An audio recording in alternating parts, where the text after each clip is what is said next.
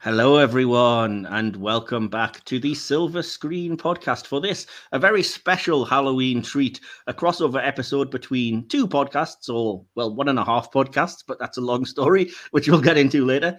Um, as you'll have seen on social media and again on our banner and everything, uh, we're reviewing a particularly uh, gruesome, scary movie for this uh, sort of spooky season. We're going to look at The Thing. That's John Carpenter's original, not the 2011 prequel, which bizarrely has the same name. Don't get me started.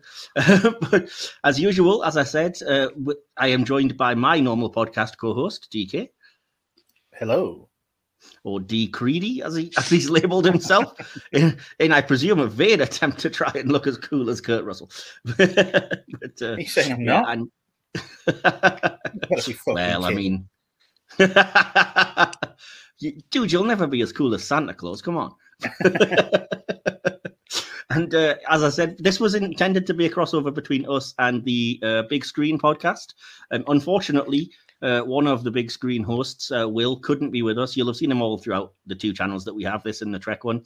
He's had a bit of an emergency, which I won't get into for the sake of his own privacy, but suffice to say, it was an understandable sort of home emergency, uh, which has meant he hasn't got power or the ability to join us today. But he has sent me through his conclusion and score, which we will talk about at the end.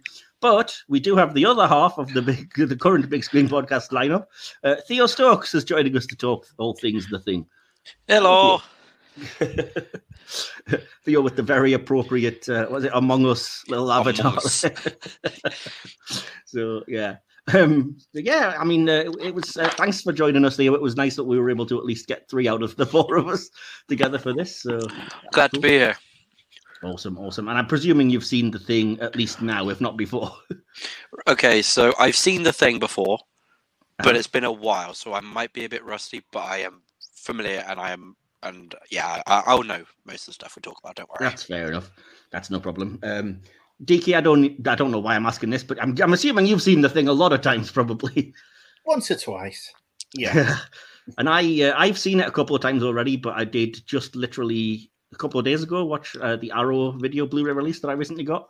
Um, didn't have a chance to delve into the features, but my word, I thoroughly recommend getting it because there's a lot of stuff on there. Um, so but yeah, enough bragging. um, as if you are new to us, um, what we do here is we start off with a little kind of behind the scenes information and stuff. Then we break down the film in just random categories that we have, um, acting, directing, etc. It's not necessarily linear, but if uh, the conversation flows a certain way, that's where we go. If you haven't seen the movie, then beware of spoilers, obviously. Uh, we'll give conclusions, scores, audience interaction, and all of that business. We're already. The next thing we'll move on to will be the behind the scenes section, uh, which DK normally does. I think we have a little bit uh, of information each, though, to share and hopefully maybe even have a chat about, or might be interesting to some people. Um, so without any further ado, I'm going to pop on our behind the scenes music. And DK, as soon as you hear it, you can take us away. Oh, yeah. Right. Uh, the plans to make this movie was going on for almost a decade before Carpenter came on board. Producer Stuart Cohen initially wanted Carpenter, but not having made Halloween at this point, Universal declined, preferring Tobe Hooper, who had just had relative success with Texas Chainsaw Massacre. Hooper envisaged an almost Moby Dick affair, with the creature being hunted down by an Ahab type character. This didn't align with Cohen's vision, and the two parted ways. Discussions were then held with John Landis before he also passed, and the project finding its way back to the capable hands of Carpenter. So just goes to show that studio heads back then are just were just as capable as they are today. I ain't not at all. uh, both John Carpenter and his partner at the time, Adrienne Barbeau, have cameos in the movie. Carpenter himself is one of the Norwegians on the videotape recovered from the base, Paul Barbeau, who moviegoers will know for her roles in other Carpenter movies such as The Fog and Escape from New York, is the voice of the chess computer MacReady disagrees with at the start of the movie.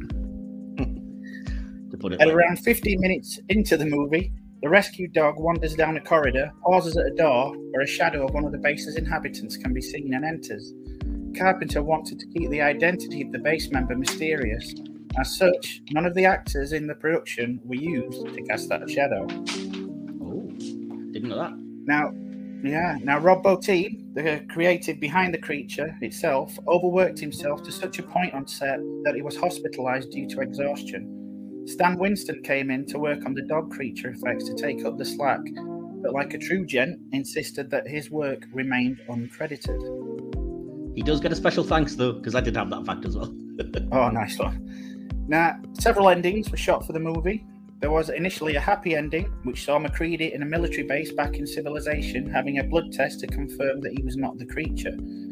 Uh, but Carpenter didn't actually like that ending.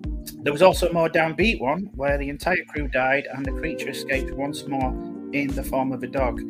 Again, Carpenter wasn't that keen and uh, he preferred the ending that we ultimately got, the ambiguous one. Movie was a box office bomb, which dispirited Carpenter as it's the movie he's most proud of. It was such a disappointment at the box office that Carpenter was dropped from a multi picture deal that Universal had him under. Released in 1982, both this movie and Ridley Scott's Blade Runner had to compete with E.T., and you know, neither stood a chance.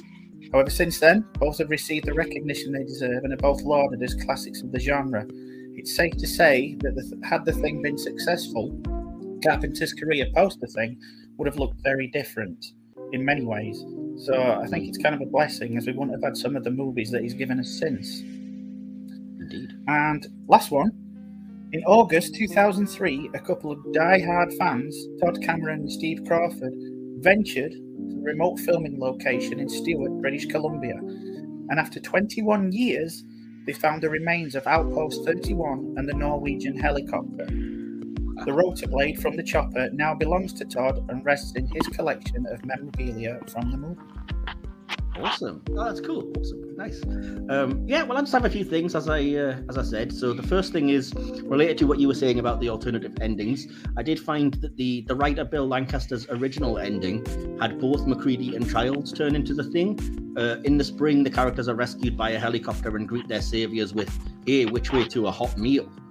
Um, so quite a Ah. spooky alternative ending, but apparently Carpenter thought that was too shallow. Uh, in total, Lancaster did four drafts of the screenplay. Uh, the original novella on which it's based, which is called Who Goes There, uh, did end with the base crew being victorious, defeating the thing, but worried that a bunch of birds that they see flying past might have been infected and could be spreading it to the rest of the world, much like the sort of paranoid um, projections that we see in this film. Uh, Yeah. Carpenter opted to end the film with the survivors slowly freezing to death to save humanity from infection, believing that to be the ultimate heroic act. But eventually, Lancaster wrote the ending we got, which eschews a Twilight Zone style twist or the destruction of the monster, as he wanted to instead have an ambiguous moment between the pair of trust and mistrust, fear and relief. So, and we'll talk about whether we think it worked or not later, but you know, I think we all probably will end up liking it.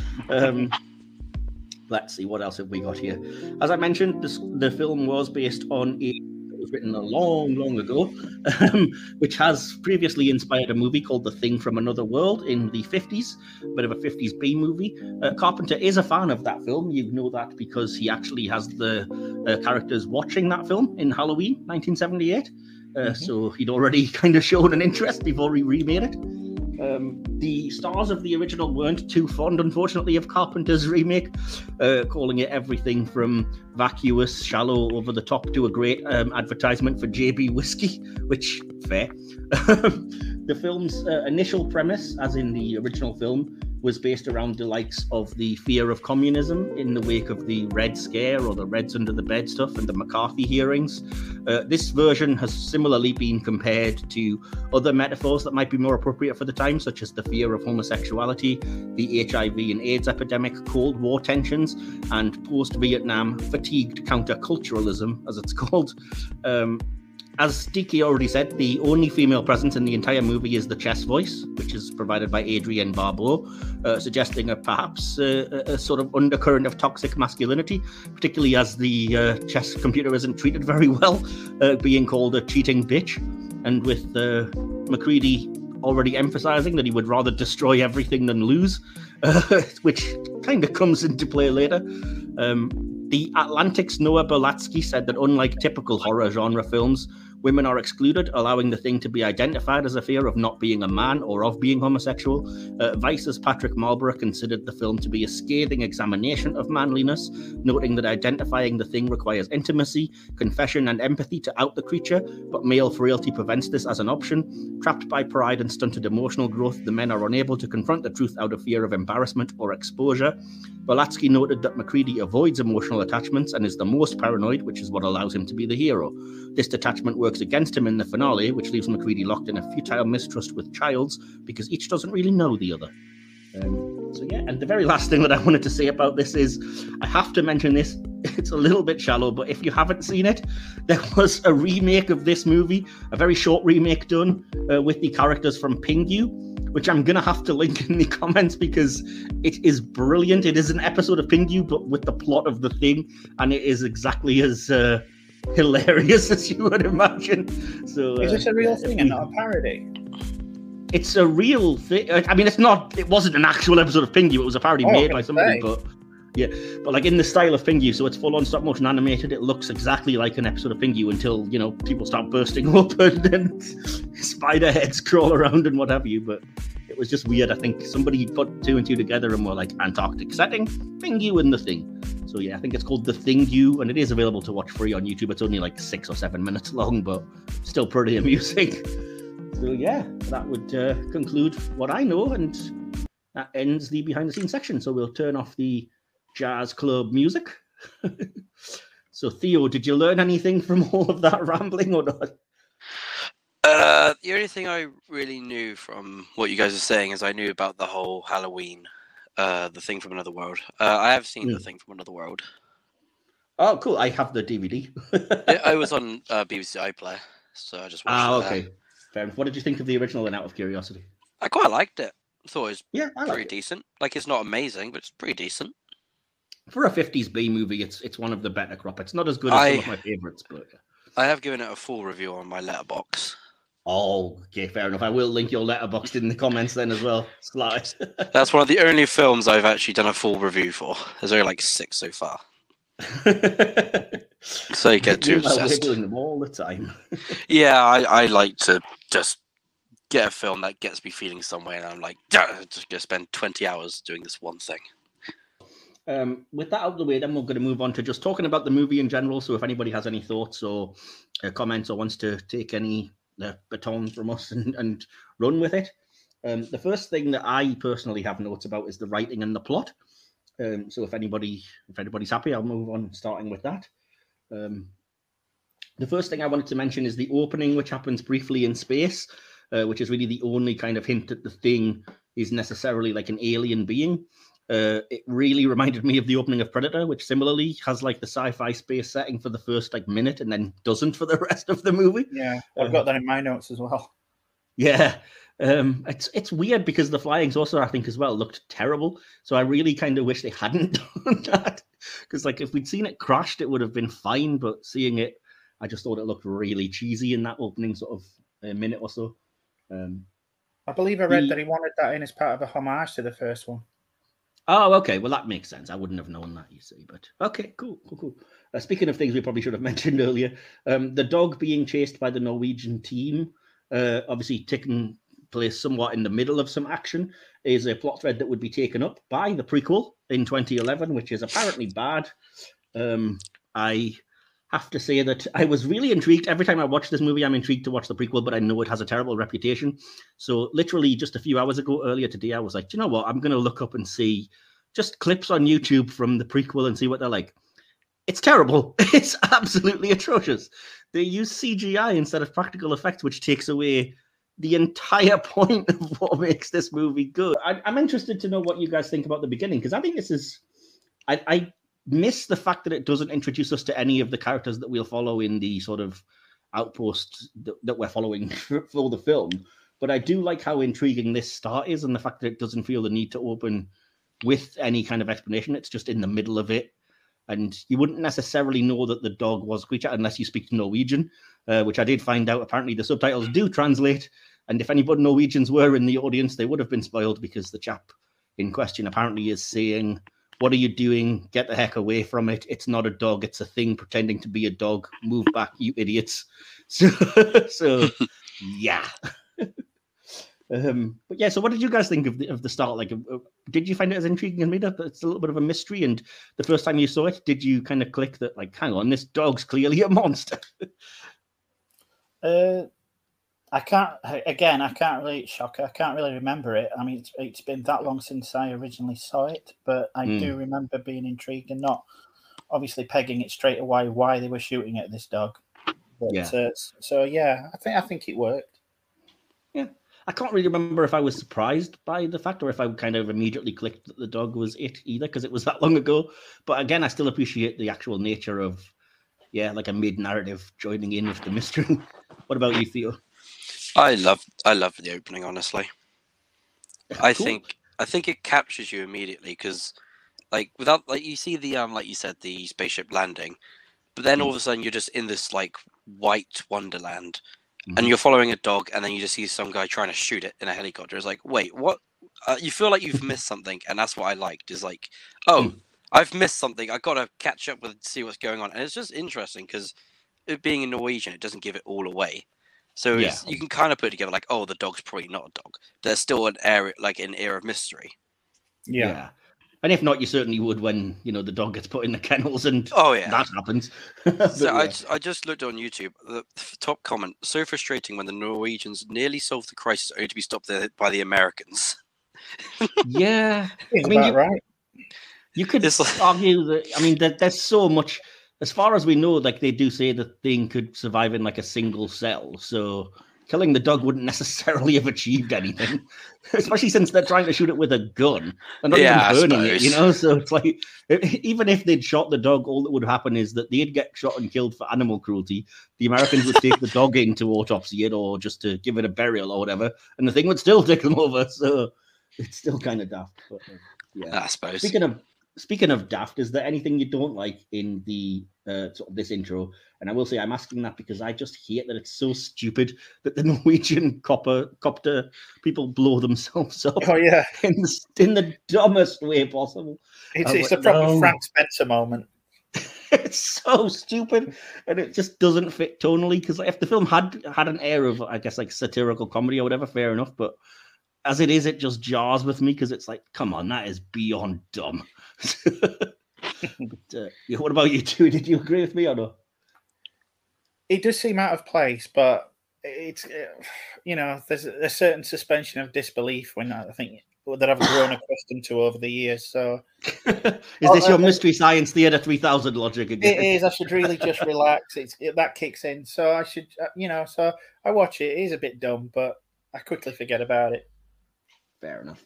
Um, yeah. Okay. What about you, Theo? Any thoughts, or I can move on if you haven't? uh, honestly, I don't remember the bit where they blow themselves up, but that it's, probably they, is a they, testament to that. It didn't bother me that much. They go to throw a grenade and it lands in the snow, and then they try to dig it out with the snow, but can't, and it just blows up and takes like the helicopter and the pilot of the helicopter. Yeah, he, he raises his hand to he, he puts his, he raises his hand back to throw the grenade, and his hand stops, but the grenade doesn't, and then just slips out of the back of his hand and into the snow. so dumb. But yeah. All right, that's pretty stupid. Yeah. Um, related to what you were saying, Theo, I, I love how this film goes to great lengths to show the kind of isolation that's going on. Like in the cinematography and the direction, it makes a point of massive wide shots of the outpost, showing that there's nothing around it. It's all just white, um, instead of like tight close-ups on the outpost to emphasize the camaraderie, I guess. Um, and I noticed like pretty much straight away at this point in the movie that they go to Windows and he says like I've this radio is crap. I haven't been able to get anybody, haven't reached anybody for days. So you know that they can't just radio for help or whatever or tell anybody about this. So again, it really emphasizes that isolation for me. Um, I think, I mean, I know I'm jumping ahead, but I think the cinematography, especially in the opening, is just beautiful. I hmm. think John Carpenter is yeah. incredibly underrated. Yeah, he's known as you know a B a B movie horror director, but when you look at what he's what he can do when he's given a budget, I think that mm. opening is just amazing. Definitely. And I was reading something which I hadn't realized because it's sort of a subconscious thing. I hadn't realized it until this time around because I'd read about it. but it's amazing how he uses like negative space because it implies that something could be lurking off screen and could like at any time jump out or catch you or something, and that really it, it's designed to keep you tense and keep you on edge. Yeah. Um, and again, I, I, was feeling the tension, but didn't really necessarily realize why on a conscious level, and that's clever. Yeah. He's he's. I mean, he's a master at what he does. Oh, I mean, obviously, he learned with th- he obviously learned a great deal with things like, you know, Halloween, and then the same mm. kind of scenes are applied here later when Blair steps out, and uh, but yeah, I, I just think he's incredibly. I mean, I'm I'm a big Carpenter fanboy, but I think he's incredibly underrated as a director. Um, I don't know if I'd say underrated because I know a lot of people who do rate him, but definitely, I mean, he's one of the best. Certainly one of the best the living horror directors. Yeah, deserves the praise for sure. Well, you all know by now what my opinion is of Halloween '78. So I don't really need to yeah. go that anymore. Um, but yeah, uh, in terms of since we're in the middle of praising everything, let me do the opposite now. Um, one thing that bugged me was that I didn't really think it was necessary to go to the Norwegian cabin um, because at this point, like the, the, the function would seem to be to clue the characters in a little bit, but at this point they have everything they would need anyway, and they're certainly to by the time they get back and the dog starts like, mutating and assimilating and stuff. So I was like, it just feels a bit like that's there to pad out the runtime to me. But I, by all means, if either of you disagree and have a reason why that scene's there, I'm open to hearing it.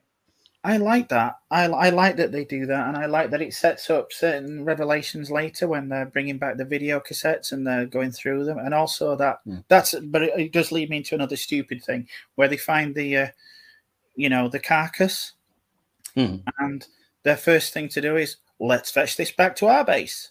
Yeah, completely. Yeah. Yeah. Especially considering how it looks. I mean, yeah. it's quite obvious that there's something, and I did say it's a stupid thing to complain about when I almost didn't, because again, you've got to just MST3K accept some of these things. But I was like, how, how do they just accept this alien creature and everything so readily? Like nobody's questioning how this guy has like two faces and is uh, all contorted. They're all around within about ten inches of the thing, it's yeah. still smoking. None of them are wearing masks.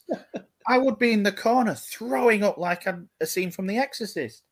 Yeah, I mean, I get that you need to get there for the purposes of the plot, but I just found their acceptance and their sort of buying of the explanation and their immediate suspicion of, of knowing, oh, could be anyone, a little bit too quick and kind of like you've just learned of the existence of alien life and you're treating it like you've, you know, oh no, an alien was there. Never mind. I do find the ironic thing, and I, I, it's again, it's I'm going back to something I read in behind the scenes during that autopsy scene.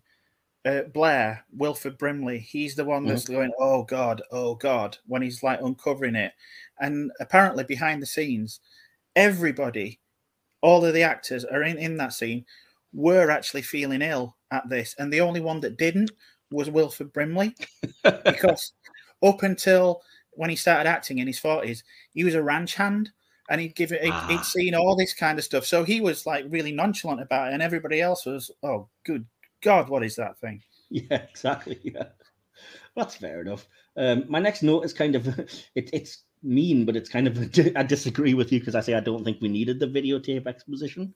Um, at this point, it's like a hat on a hat because we've even been to the cabin and yet we're still watching the videotape and I was like, "There's a big revelation that like, oh, this ship's landed there and it's been there a hundred thousand years." And I was like, "That doesn't affect anything at all. It doesn't matter to the plot. It could have arrived yesterday and it doesn't affect anything. So why mm. is that there? you know." Um, yeah. Anyway, that was just my thoughts on that. Uh, what was I going to say? I do like, like how I, they gave a little homage to the original movie in that uh, in those video cassettes. In what way? I'm intrigued. Uh, where they're doing that entire thing where they're spacing out the uh, the circumference of the ship. Mm. Okay, cool. I'm assuming you've seen the original as well, then. Oh yeah, yeah. That is like okay. a direct lift from the original, except in the original they like plant C4. Like, oh, we need to throw out this spaceship. Oh, let's blow it up. That's that's gonna work. Fair enough. Do either of you have a good reason why it has to be hundred thousand years old? See, I like the idea that it's if it's that old, then it kind of infers that maybe like this isn't the only thing out there. Mm. And it kind of I mean, like it plays on the idea of like it could be because if you were talking about like it being like this was originally something to do with like um the red the red nation or the communists, it kind of mm. has that air of like there could be other things out there, but we're not aware of it. and it kind Yeah. of sets up this mystery of like, so is this a self-contained? Is this the only thing on that ship? Because it's a big ass ship. Yeah. But it's like, is it the? Surely it can't be just that one thing, because it's way Yeah. too big. I guess. I mean, I, I, I suppose it also adds to the tragedy of the fact that it could have taken over us before humans had evolved, even or whatever. But it was scuppered by the fact that it just ended up frozen in the ice, and we've been safe for it for all those thousands of years until some idiot started digging in there. You know, um, It's kind of like AVP with like the whole the predators have been here all along, but they buried Yeah. it because they were they got too scared. yeah. I guess. Yeah. Like I said, I think it adds to the whole like, don't be an idiot, don't explore things, don't thaw it out. But naturally, it's a horror film, so they all have to be a little bit dumb. Even though that's Americans like Norwegians, blow it up. Yeah, exactly. um, I will say I was a little bit unclear on kind of what the thing actually was and how it like takes you over and, and what it involves when it's absorbing you and whatever. But I did eventually figure out by the fact that it shows you like the dripping blood from the original corpse and stuff that I was like, okay, so it's more an infection than a life form as we understand it, I guess. Um, and it, its original form, if it ever had one, would probably just be like a virus, maybe. I don't know. It's like the flood. Yeah, yeah, yeah, like uh, from Doctor Who, absolutely. Yeah, It's like a single touch water. and you're just you're gone. Yeah. Because even every time we see what like could be a representation of it in both movies, it's just somebody that's taken over and then warped into a horrible, grotesque mess of teeth and well, their old face and stuff. So it's like, well, what did it? What does it actually look like then? But like I said, I Mm. think I figured, well, if it can be a single cell, I guess it's just an infection and you can't be touched, and that's how it splurts blood onto you to take you over and crap like that. So, all right, I guess I'll I'll go with it. Um, uh, I, I liked the tension of Blair acting really weird. Some would say weird, some would say sensible. Um, and the way that that gives you like the massive exposition through reading the journals and stuff, um, when they're like, we need to find out how he's feeling, and conveniently he's just basically recapped what's going to be the plot for them. And I was like, all right, that's fair enough. I'll give you that because at least one person's, you know, wise enough to be paranoid. Um, but yeah, that, that obviously leads to more kind of distrust and everything. And the, the warning of they're not dead yet is a nice touch of like, oh crap, what what could possibly happen? Um, what was I going to say? But then yeah, I, I'm not sure. I think is it Blair at this point who's taken over, or they figure out somebody is. And what they say is, um, oh, it, it can't be true. I've known him for years. He's my friend. And I was like, doesn't make a lot of sense with the kind of plot as it's presented, but it does kind of seem to reinforce the whole not knowing that they're secretly gay or they might have HIV or whatever, because that's something you hear a lot. It's like somebody comes out of the closet and you you would hear somebody go, "I- I've known him for years. He was a friend of mine. I had no idea. I never So I was picked like, up "All on that angle, but yeah, now you're bringing it up. Yeah, because it Mm. doesn't really seem like a, a- Why would you say like he's been a friend for years if he's just been taken over by the creature? It doesn't really jibe. But I picked it up as more of a metaphor, like I said. But again, I could be reading too much into it, but I figured that makes a bit of sense.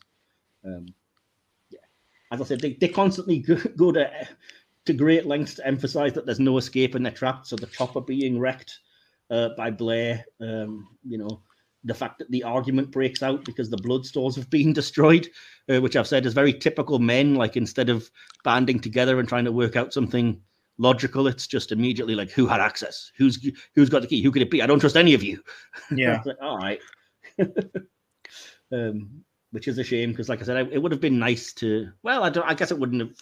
It wouldn't really have fit the film the way it is, the nihilistic tone of it. But it might have been nice to show uh, at least a little attempt for them to be like, all right, how do we figure out who's who? And when we know, let's band together. yeah. So, but But you do sense that, the, the- especially between some people like MacReady and Childs, there's a bit of animosity already there. I guess, yeah, and I never really picked it up as sheer animosity as much as the situation, because at the end they seem rather friendly when they kind of just resign to their fates. No, I think I Um, think if if when you end up working with someone, you don't and you don't necessarily get uh, get along, you will Ah. get along just for perform uh, uh, appearance's sake. yeah, But uh, yeah, and I, th- I I just got that vibe. Maybe I've just been in too many of those situations myself. I'm just an irritable bastard. But uh, I know yeah, what you mean because Childs Childs comes off as that kind of character anyway. He's obviously aggressive to everyone, and he's the one that's very like, um, "Ah, screw it, man! I don't, you know, I trust any of you, and I won't do this." And he's, I think, if I recall correctly, he's the one leading the charge about like keep MacReady out when they think he's been infected because he's been Yeah. back to the site or whatever. So Yeah, I And mean, to you, be you, you also yeah. get a bit of aggression between uh, Windows and Palmer, but that does Hmm. look like it from Palmer. That is more down to paranoia. Where I think, whereas the Childs and MacReady thing, I, I get the vibe that there was there's some kind of rubbing each other the wrong way, as it were, Hmm. and uh, prior to the events of the movie.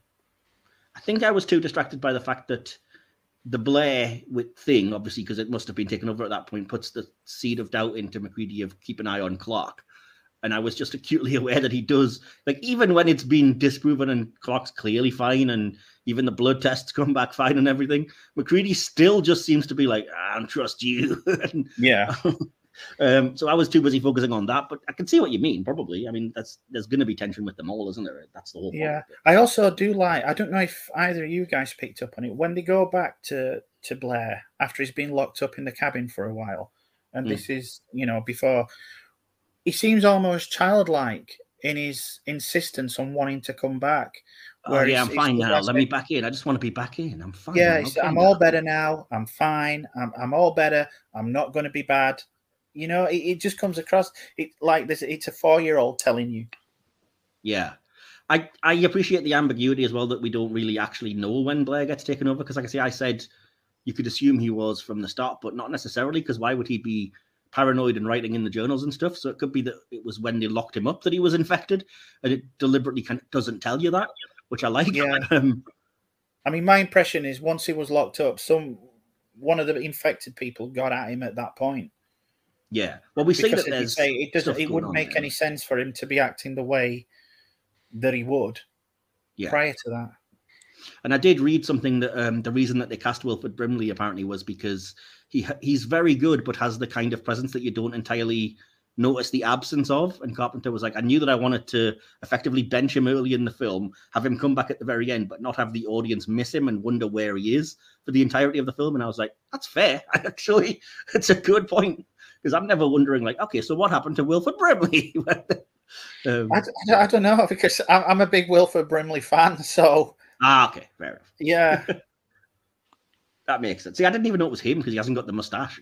So it took me a long time before I realized it was him. there's, there's a guy that looks like a walrus. He's not in this. Exactly. Yeah. That guy from Cocoon. That's not him. anyway, Theo, you've been very quiet. Have you any thoughts up to now about the about the film? Uh, yeah, so I'm a little bit. Uh, I, I get a little bit confused with names as you, you Yeah, No, I, I from was other- other things. worry, yeah. and like actors' names, but I do. Um, I do remember like the thing with the um. Don't remember his name, but being like childish about like Yeah, oh Blair, yeah, come on, like, uh, come on guys. It's, it's, I hate to say it again, but it's very much like the flood thing. Like where it's like 48 hours of quarantine, you know the rules, but she's like, oh, but come on, you know, just, just let me out.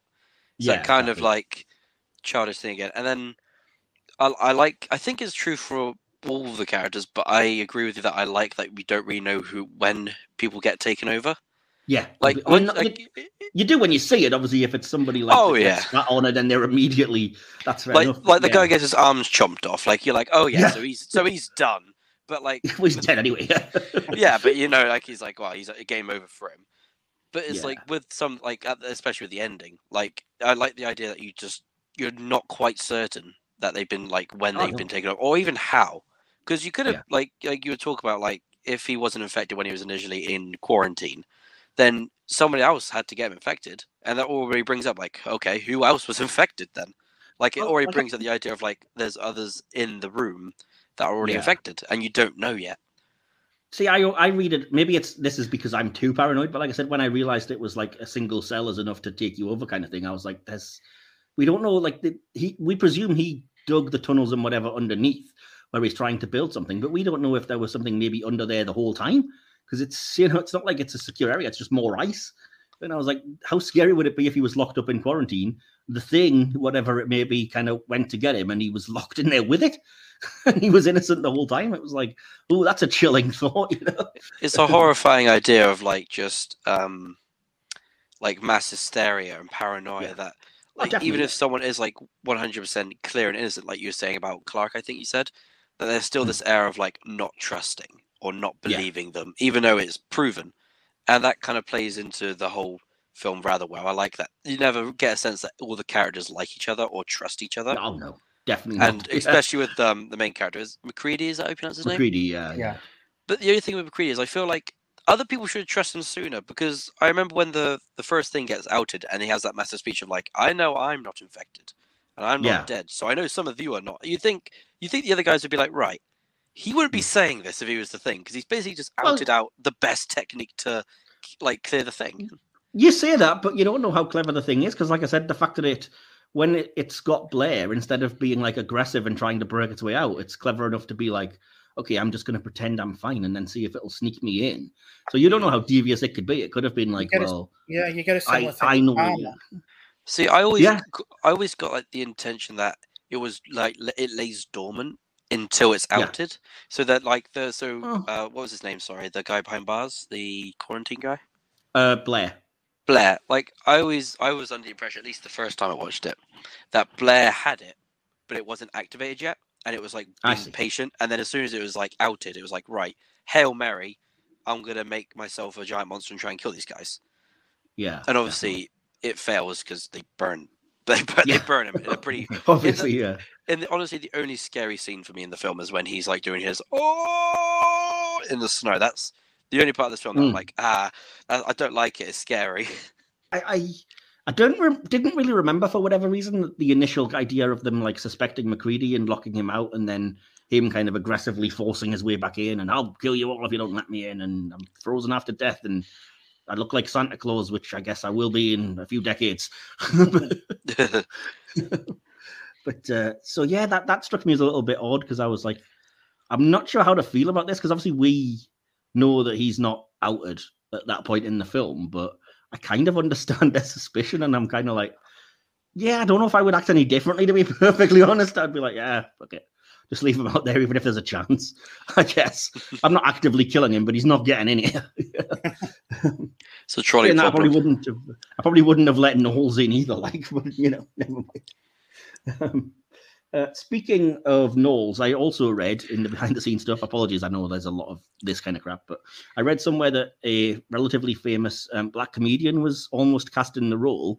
He had a successful audition, but he didn't actually want the part. He used the opportunity to rant about how Nauls was just a big stereotype. Um, and I was like, I kind of see where he's coming from, but I think he was a bit harsh. So I'd love to know if, if you guys think Nauls is also just a, a black character stereotype. To an extent, you could say that. It's, it's not without validity. Yeah. I mean, yeah, You know, the fact the jive talk and the Stevie the, Wonder. the and- large music, and yeah, Yeah. the loud Yeah, I music. sorry. I hate, hate, hate that the supposed hero kills Clark in cold blood and he was innocent the whole time. I was like, oh, that's that doesn't sit well with me at all. Um, but yeah, I do like that at least the film points it out and when they realize he was innocent because of the blood test, it's like, I guess that makes you a murderer, don't it? I was like, yeah, exactly. I get it though. I mean, that's the whole point is paranoia can make you do horrible things, can't it? But still, don't love it. Um, But in fairness, I mean, as the, you know, it does put it forward so that you, as the audience, do suspect Clark for a lot of it until that happens. So it kind of throws the audience off balance as well, because by that point, you are convinced he's one of them. Hmm. Speak for yourself, but okay. No, I, I don't, you don't think Unless it was a clever ruse. yeah, I, I never suspected. Well, I don't know if I'd never. I suspected all of them basically because I'm that kind of person. So I'd be I'd be terrible in that situation because I'd be locking myself in a room alone and being like, nobody come near me. I'm just a single one of you. Um, I don't remember particularly like s- s- specifically thinking of Clark as like, oops, suspicious. And I do think I was probably like, no, it's too convenient that uh, Blair is just like keep an eye on Clark. Oh, I was like, well, because how would he know? it's But Clark does act off, yeah, because you know the dogs. A couple of the dogs have just been killed. Yeah, because he he's a dog lover. same- I just assumed that. Yeah, but he has that same kind of, and I think it was intended that way because when you hmm. first see the dog and they're going about the business, the dog is just there staring into space or staring out the window, and they hmm. give Clark that same kind of intensity. People are talking to him, and it's just a thousand yard stare. Fair- I didn't notice that, but that's fair enough. I can understand where you're coming from with that. Yeah, I didn't pick that up, but it makes sense. Although I do remember somebody asking him how long he was alone with the dog, which I guess is also to put it in your head of like he's had plenty of time to be taken over. Yeah. You never know. Um, yeah, fair enough. Uh, I, I obviously this is the next scene that we would come to, so I have to say I, I really like the blood test scene. Um, I love how cleverly they kind of point out the obvious, which is each individual cell is like its own separate animal. So that's why if you get the blood and you know hit it with something hot, it will sort of squeal and try to survive.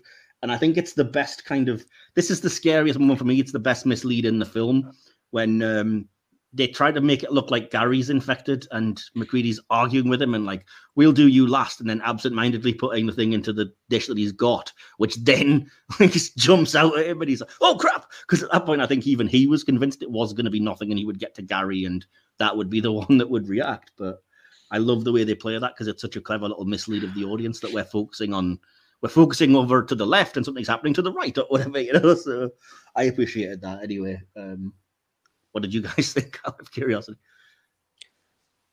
I think it was really clever. Yeah, I think so too. I think it was like just like it's like medbay scanning Among Us, you know. It's just like it's a visual way to to clear anybody. But it, yeah, the whole like every cell is its own thing, and the the that's the only like twist in terms of like a character being revealed to be the thing that I was like, oh, damn, because uh, if I'm correct, up to that point, the guy who's actually revealed didn't really have any evidence against him. Yeah, Like, no, that- that's like what I a- mean. The, He was a pretty sound kind of character, like you kind of trust him, and then all of a sudden he just starts like jolting. And it's like, oh nah, no, that's why I like it though, because I think it's like I said, it's it's such clever misleading. oh yeah, the film great. the film is going to great pains to make you focus on Gary. Like he's been acting weird the whole time. MacReady's definitely seemed to have like singled it down to laser focusing on him. The camera's only showing him. It's showing their argument between the two of them.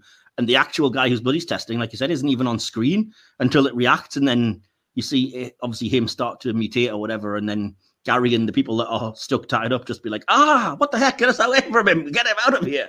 I was like, yeah, exactly. That's another level of terror where you're like, these people that are in fact innocent are now tied up and basically just, you know, fish in a barrel for the thing. It's just, just like, haha, thanks. You know, they can't escape. Um, I, I, I watched this. I watched it just a couple of days ago with someone else, and they've seen it several times now. And even now, they're guessing who is infected and who isn't. They can't remember, and I don't know if it's set up in that way so that it it's a, you know it's there for rewatchability. But even now, there are times when I'm just thinking, is it him? Because I, you know, it, it's it just the way it's it's set up. I think they've done hmm. a he's, he's done a really good job with it. I, I think that's personally a bit of an one of the flaws that I would point to because I think part of that is the fact that no character other than like MacReady and Childs, I guess, has any character. So there's nothing to latch onto. So I didn't really particularly care which one of them was infected because we didn't know anything about them at that point. Like we got to know Blair, so I think that was fair enough and that was a good decision. And yes, I obviously, you know, because of them being big movie stars, we know, you know, Kurt Russell, Keith David, and Wilford Brimley now. But the rest Yeah. of them, I was like, this this could be anybody, and I don't really know who they are because there's I don't been know. no. I, I have a, a fondness for Palmer. I don't even know. See, I don't even know who that is.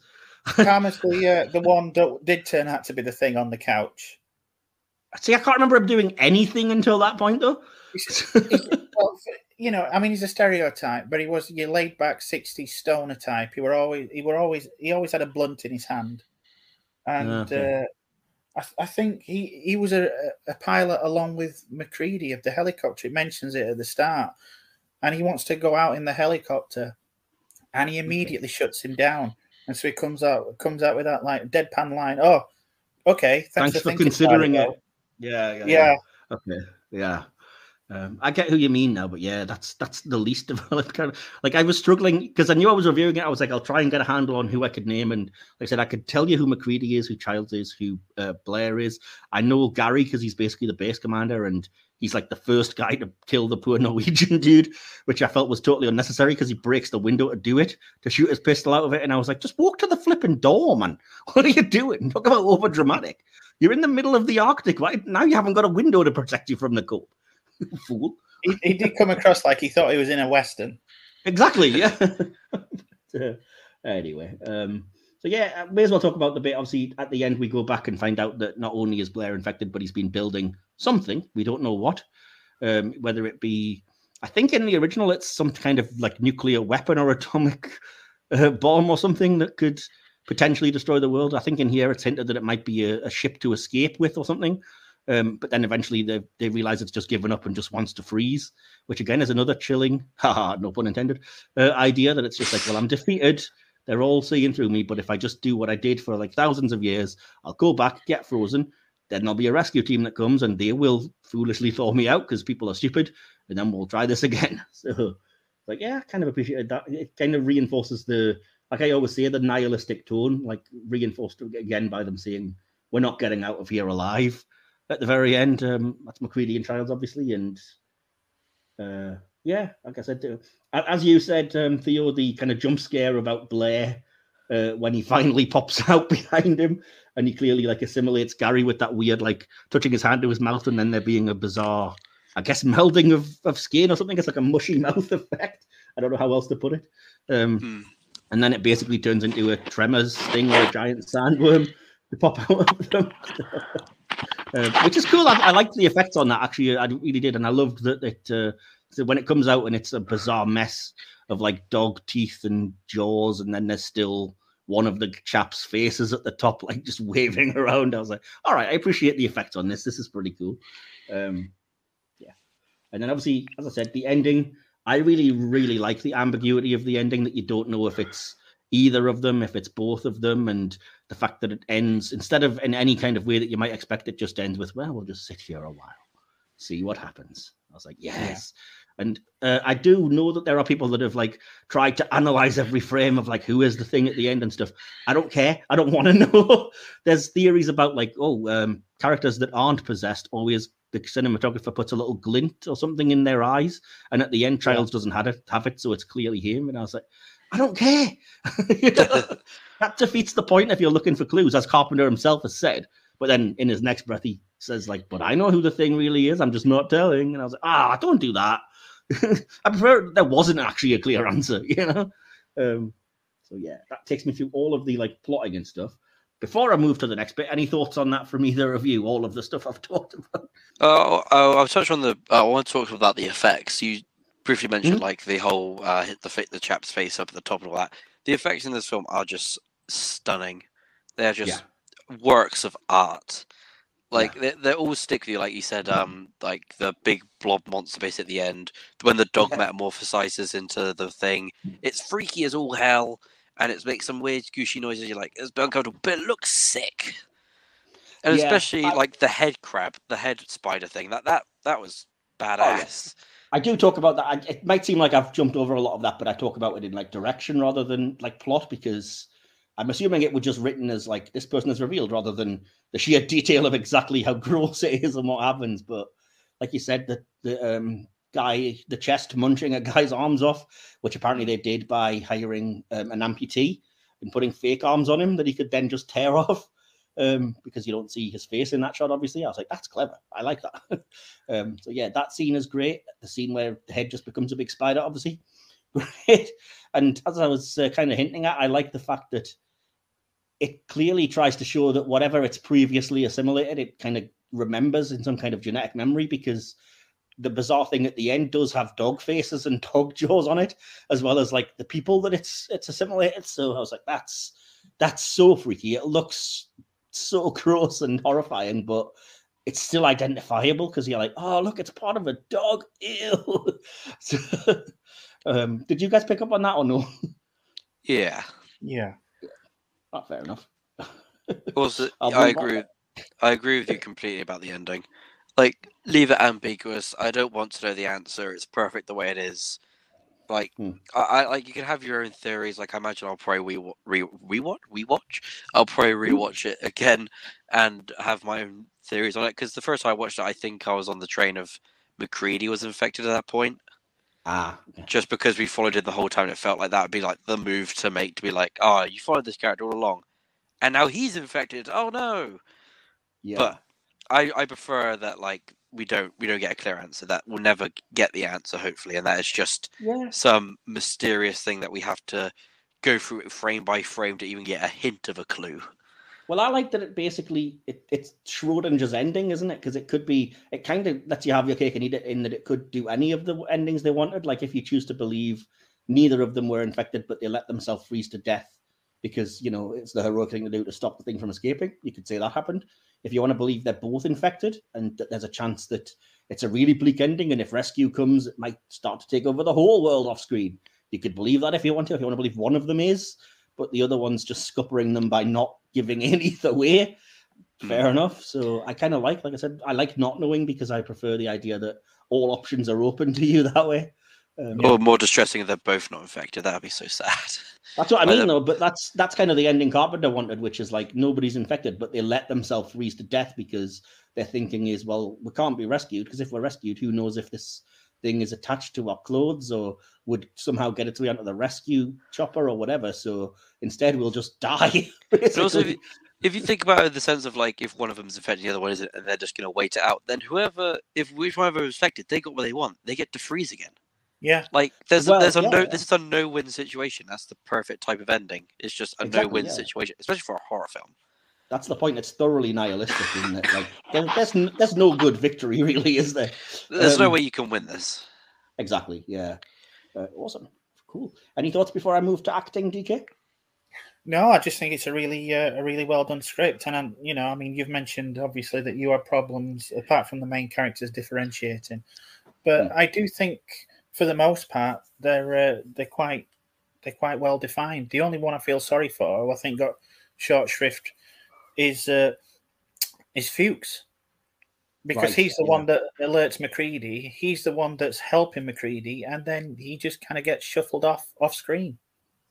Yeah, there is. I think I read somewhere there's a deleted scene or something that deals with it, but they didn't like the effect or they it didn't quite pan out. So yes, he just disappears off screen and you assume he's killed or taken over or whatever.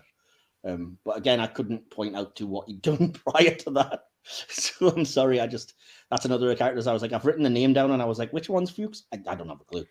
sorry, sorry. but uh, yeah, having said that, I did read that the original novel, um, the Outpost base has like 70 odd people or whatever, and one of the first things they decided to do in adapting it was like, let's say there's about 12 yeah. because trying to give like 70 people character development it's not going to really work is it? So yeah appreciate that. But um yeah so just some notes on the acting from me then. Um like i said when they first find the corpse i actually thought there was a little bit of overacting from the way they were all like oh i'm gonna puke i'm gonna but now that yeah. you tell me that the, that was probably just an actual natural reaction i kind of can't blame them for that because that was real so fair enough. Um I, I love the way, like I said, Wilford Brimley is a great actor anyway, so his paranoid but ultimately wise breakdown, I think, is really well played. And whilst it's happening, I genuinely felt sorry for Windows as he's like kind of bloodstained and cowering in the corner, like, oh, he's gonna kill me or whatever. Um, but then there's the complete flip side of that. Windows starts acting super creepy during the blood test. So then I'm like, oh, I felt bad for you earlier, and now I'm starting to suspect you. Yeah. so yeah. Um, yeah, Kurt Russell is great, obviously. I think he has the commanding presence you need for to believe that this is a guy who would take charge and that they would listen to and eventually follow. Um, the, the, idea of him being so weary as well, you can kind of sense him getting more and more tired. And even as he's making the recording, it, he just seems knackered by it all.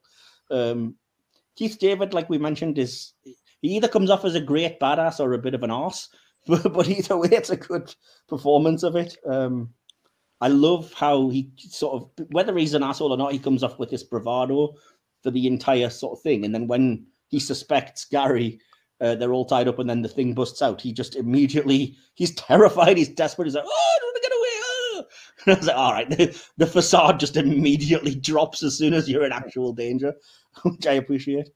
Uh, so, yeah, that was all of my thoughts about the acting. What did you guys think? Anything particular? Or I think they've. Uh, I, th- I, think there's not a bad performance in the entire bunch, if I'm being honest. Even down to, agree, yeah. even down to whoever trained that dog did a. Oh, that dog's brilliant! Yeah, yeah, yeah, definitely. All the dogs are brilliant. Yeah, well, the others don't really have a lot to do, but yeah, I appreciate. Uh, well, they managed to get training to like bark at the other dog. Like that couldn't have been easy. Well, you know, they're dogs. You probably just put a rabbit in the middle of the room and told them they, you know, put it in a cage they couldn't get to or something. I don't know. I'm being mean, I guess. But no, that, that dog that was walking around looking creepy was a very good job. Good uh, animal actor. Um, and no animals were harmed. Don't worry. It was all just mannequins and effects and Stan Winston maquettes and things when they were getting uh, taken over. I did love that effect as well, by the way. The fact that the dog just becomes a massive crap and then eventually grows what looks like human hands to try and push through the roof and everything. Yeah. Oh, creepy. But, uh, yeah. So, anything else before I move to directing then? No, no, that's everything I've got. Awesome. Uh, well, I've talked about a couple of things the saucer and the kind of sheer empty space. Uh, I love how the dog kennel scene is an, a masterclass in how to play one of these things because it starts off briefly very tense. Like you can hear the wind howling, there's no music, you're just focusing on this staring dog. So that when it does eventually break out into complete madness, I think it's all the more effective and shocking because, yeah, you don't necessarily see it coming and you're still tense, but it just springs that on you. So, yeah. Um, I've mentioned it already, the- but I, sorry. I love the cuts, the uh, where they just fade to black rather than just immediately cut from one scene to the other. I think that Hmm. helps add to the tension. Yeah, it's it's a good. I mean, it's a good idea directing in general, anyway, because it's less jarring than, like you said, quick cuts or whatever. So, and I think the, it, perhaps also serves to make you think you don't know how much time has passed, Yeah, which is handy in a situation like this. Um, so yeah, see, I, I mentioned already. I like the fact that they go to the trouble of showing you the computer program being run that says, you know, there's a seventy-five percent chance that it'll, you know, take you all over, and then it'll be a matter of months or whatever until the entire world population's taken over. I was like, talk about setting big stakes in that case, you know? It's like, okay, we're talking about literally taking over the world here. Gotcha. Oof. um, I think that I think that computer scene was a last minute addition, if I remember right. really, oh, Yeah. that's interesting. So, cool. Uh, yeah, because now I think about it, there really isn't anywhere else where they sort of mention like we can't let it escape because it might take over or whatever. So I can see why maybe. Um, I love that you see a guy actually being absorbed. Uh, in the case of Bennings, um, like you see the start of the process because he's just been spat on or whatever. Yeah. and even though like they apparently had a massive, way more elaborate sort of uh, taking over mutation scene for Bennings, and in the end had to scrap it and use claws that were apparently intended for a completely different monster movie. I think that scene works really incredibly well, whether it's the the way it's like subtly directed or the acting or whatever. I found that genuinely scary. That like you just see what looks like him as per normal till he falls on his knees and then they come around to see him. And like I said, it's just the most bizarre claws and this open mouth shriek because it can't even speak properly. And I was like, that's effective for me, I think. You know? So, Yeah. Yeah, like like- like I said before, that was the only scene that actually scared me in terms of Yeah. being scared. I can see why. It's definitely It's just played like it's so scene. unhuman, and Yeah. like the effects are are gorgeous. Like the rest And when you think film. that was that was literally just to save money because they couldn't afford what they'd planned to do, I was like, well, it worked. I th- I think it worked perfectly. I don't think I I imagine if they got what they wanted, I don't think it would have been as good as this. Because even No, because I- it was all over the top and like turned into a big blob monster, it would kind of ruin it. Like later in the film, where you kind of get those kind of wacky, Mm. like morphing between dogs and humans, and instead, like the first kind of one you see is just his hands. So it's like okay, so it's not going to be too bad. It's just you know it looks a bit weird, and then later on, it's like my whole stomach is a mouth. So it's like oh okay. yeah, this got very odd. cool. Uh, and the scream uh, that that's that That scream so sends yeah. me Yeah. Absolutely, yeah. See, it's the little subtle things, but yeah, just the sound of that and everything, and uh, the way it's performed. Like I said, the sheer, the fact that it's it's you know they even say it's not Bennings, and then he's just like you mentioned, DK. He's got like a thousand yard stare, and he just opens his mouth and screams, and it's very uh, ending of Invasion of the Body Snatchers, the not as good remake. So. Outside Nelson. Uh, I like how kind of scary MacReady looks when he's all frozen and locked out. So, as kind of uh, Theo was hinting at, that, that adds to your suspicion of him. Um, again, we mentioned it, but we may as well mention how, how cool and iconic is the kind of chest bite scene when he's just defibrillating and then the hands are bitten off. There's, can you imagine seeing that for the first time? I can vaguely remember it and being like, what the F just happened? And then, like I said, the fact that it just becomes a whole mess and there's one head you know, on a little weird Yeah. coil thing floating in the I've air, s- and the other one detaching. Into... it So much happens. times, and it still throws me that scene. Really? Wow. Yeah. Cool. awesome. I just can't. I'd, I'd love to know who was imaginative enough to think, well, this is what's going to happen. It's going to grow a giant jaw in its chest. Then one head's going to float off somewhere. Then the other one's going to detach and become a spider that they then can't find. you know. So, but um, on a plot level, I also appreciated the fact that somebody wisely points out that, like, if we do suspect MacReady, he did just do a pretty good job of killing the actual, you know, infected thing. So it doesn't really stand to reason at that point when he's basically torched the creature. But then again, that's like drawing like attention away from himself. Like every every possible maneuver every Yeah. character does, it can be explained by just well, it could be the creature playing smart, like he knows the jig's up with the other one, so he's like, oh, let's kill that, and actually kills the other one. It's like, well, it's like it kind of smart. Yeah, I see what you mean. Definitely.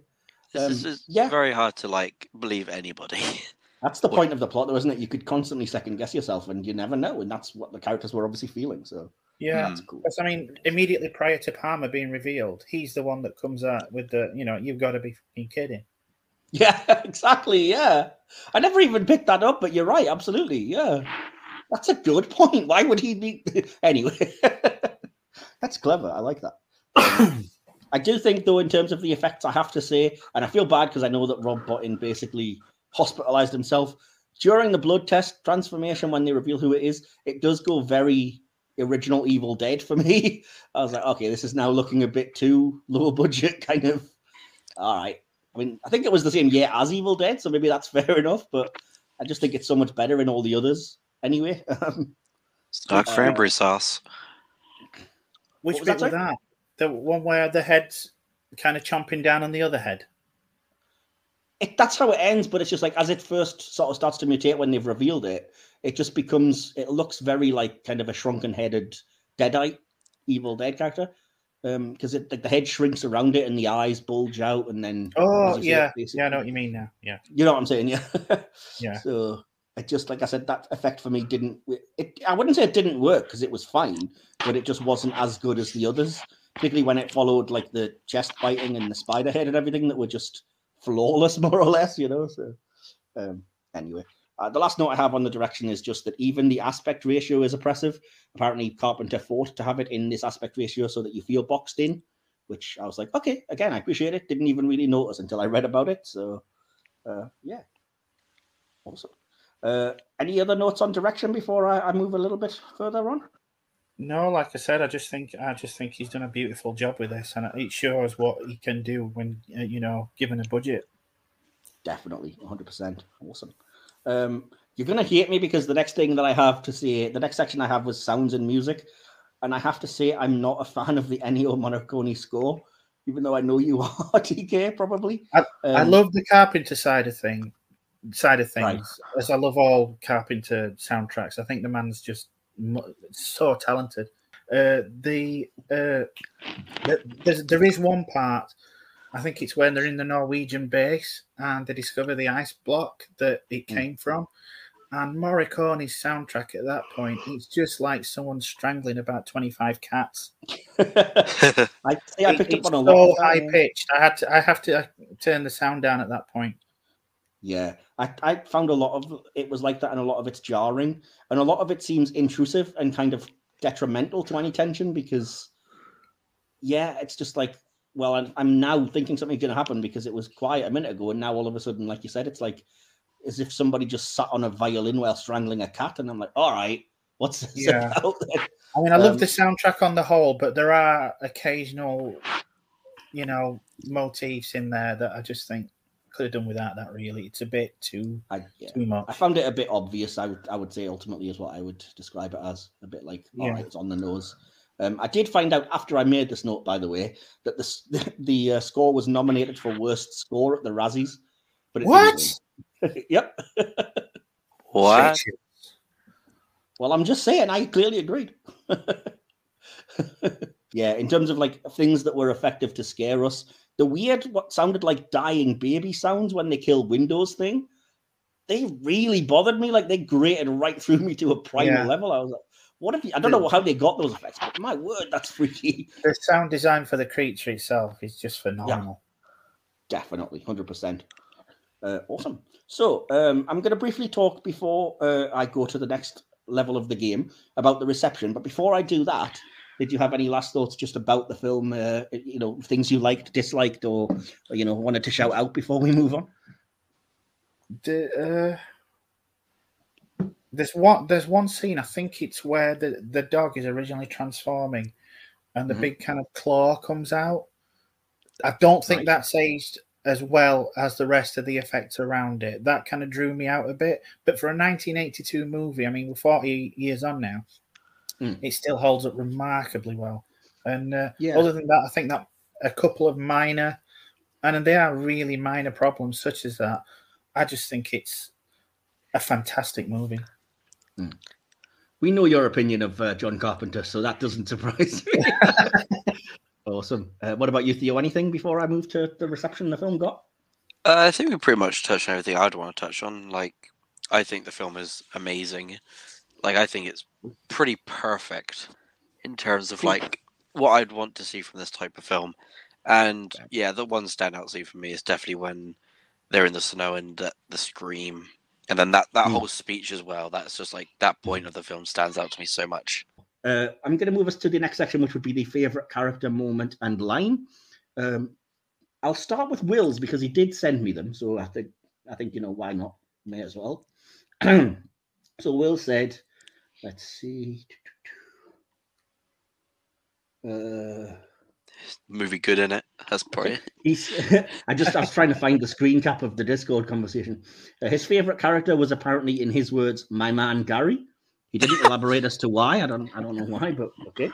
Um, his favorite scene was the blood testing scene, and his favorite line was "They're Norwegian," which I guess is for the humor of the line, not Swedish. Blah blah blah. Um, so yeah, that that that gives Will's two cents on this anyway. Uh, but Theo, you're our guest, so I'll come to you next and say who's your favorite character first of all. I am a basic man. I like MacReady. That's fair enough. What about you then, DK? I'm just as basic. It's got to be MacReady. Isn't it? And I'm gonna make it a hat trick of basicness because it's also MacReady. I mean, but with the proviso that that's because nobody really gets much character development. And I will say that even though I picked him, I do not like that he just straight up murders Clark. but yeah, anyway. uh, Theo, then back to you. What's your favorite scene? uh, priori. I've already talked about, but the uh, reveal, the first like proper thing reveal in the snow. Oh, with um, Bennings being taken Yeah, over. Bennings, that that one. Got you. Okay, cool. That's a good choice. Uh, DK? Uh, I think it's going to have to be the uh, defib scene. That was a close second for me, but I actually have the same as Will. It was the blood test scene for me that was uh, that came out on top. Um, awesome. Uh, so finally, then, until we get conclusions and audience interaction and conclusions, Theo, what was your favorite line, if you can think of any from the film? Wait, I want to see if I can. Well, one one second. I just want to. He's going to look up quotes on IMDb. So while he does that, yeah, you guys go first. I'll, I'll be with you in a minute. that's fair enough. DK, do you want to give us your favorite line?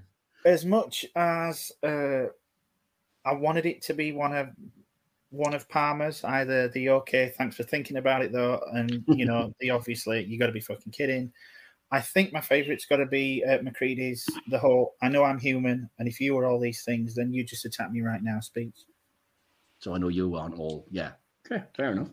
Um, yeah, well, I similarly to you, I very, I was so wanted to put "You Got to Be Fucking Kidding" because it's the one that stuck in my mind on the first viewing of this because it was very much how I was feeling, and I just appreciate that line. But in the end, I had to go with the conversation between MacReady and Blair, uh, which is Blair saying, um, "I don't know who to trust," and especially MacReady's response, "I know what you mean. Trust is a hard thing to come by these days."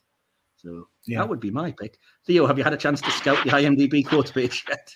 This one.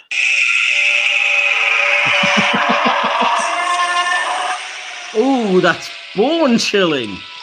Oh. Kudos for looking up the exact scene and getting it nailed, though. Well so done. that, that that if that, if we can count that as a quote, that one. I'm, I'm going to allow it because, heck, man, you went to the trouble of finding it, so Uh, definitely allow it. So just bone chilling. Just awesome. Definitely. It's like uh, this is a bit of a not not long tangent, but my two favorite sounds in all of cinema is that one, that scream, and in 127 hours when James Franco is cutting the nerve in his arm. Oh no, no, no. Those two sounds are my favorite just because they make me so. Oh. Yeah. Right, before we get to the conclusions and our final scores, then I'm going to go to the audience interaction section.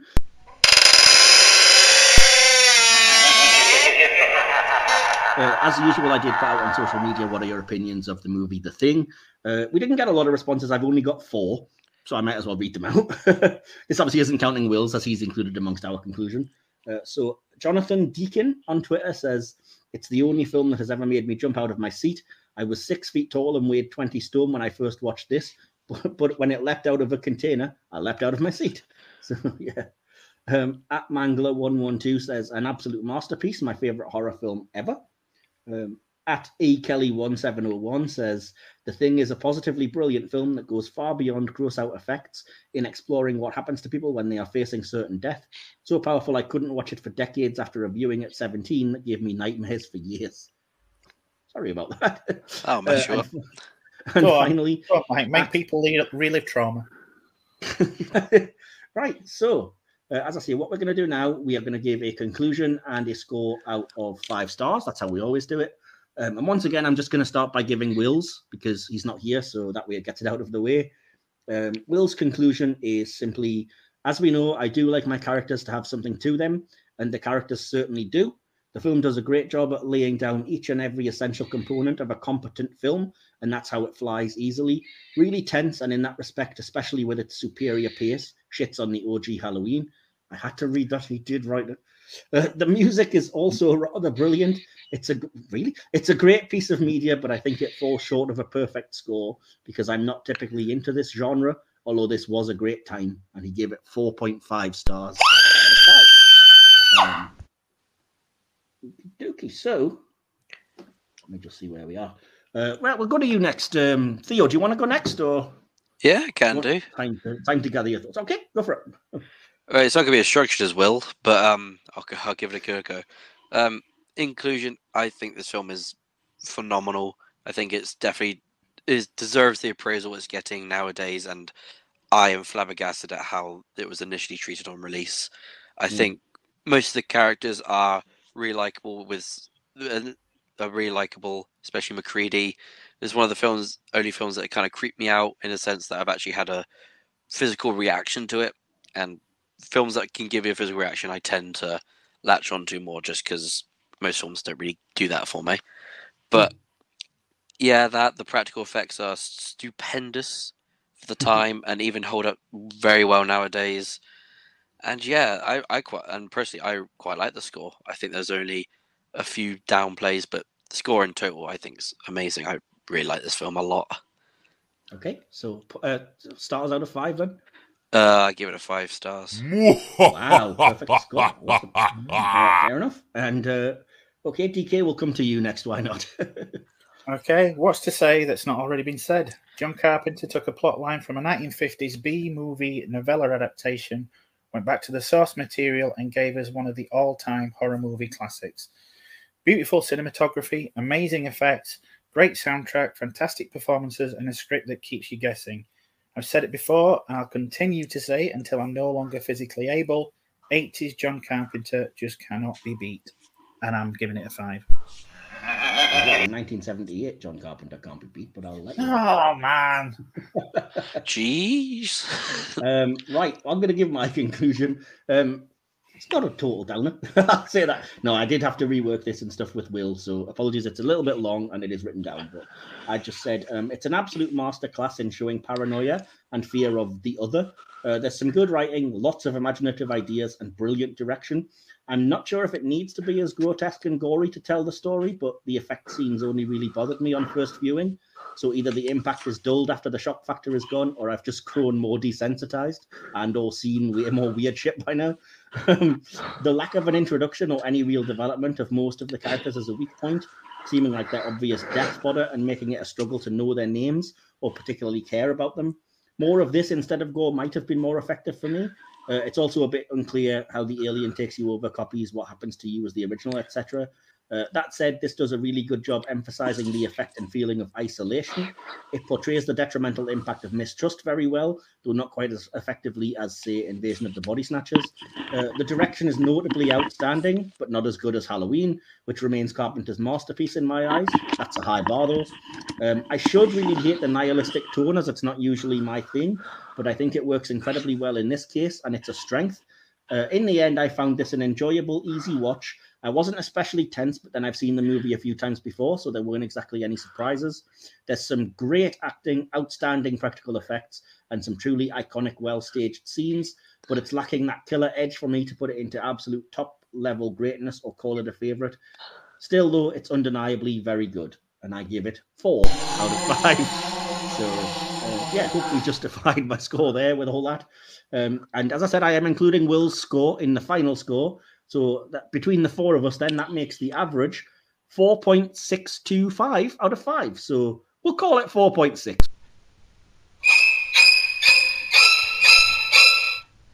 Why not? So 4.6 out of five for the thing. Pretty dang close to a perfect score, especially for a film with four people reviewing it, because that tends to knock the scores down a bit. So congratulations to the thing for a very high score. Um, and yeah, awesome.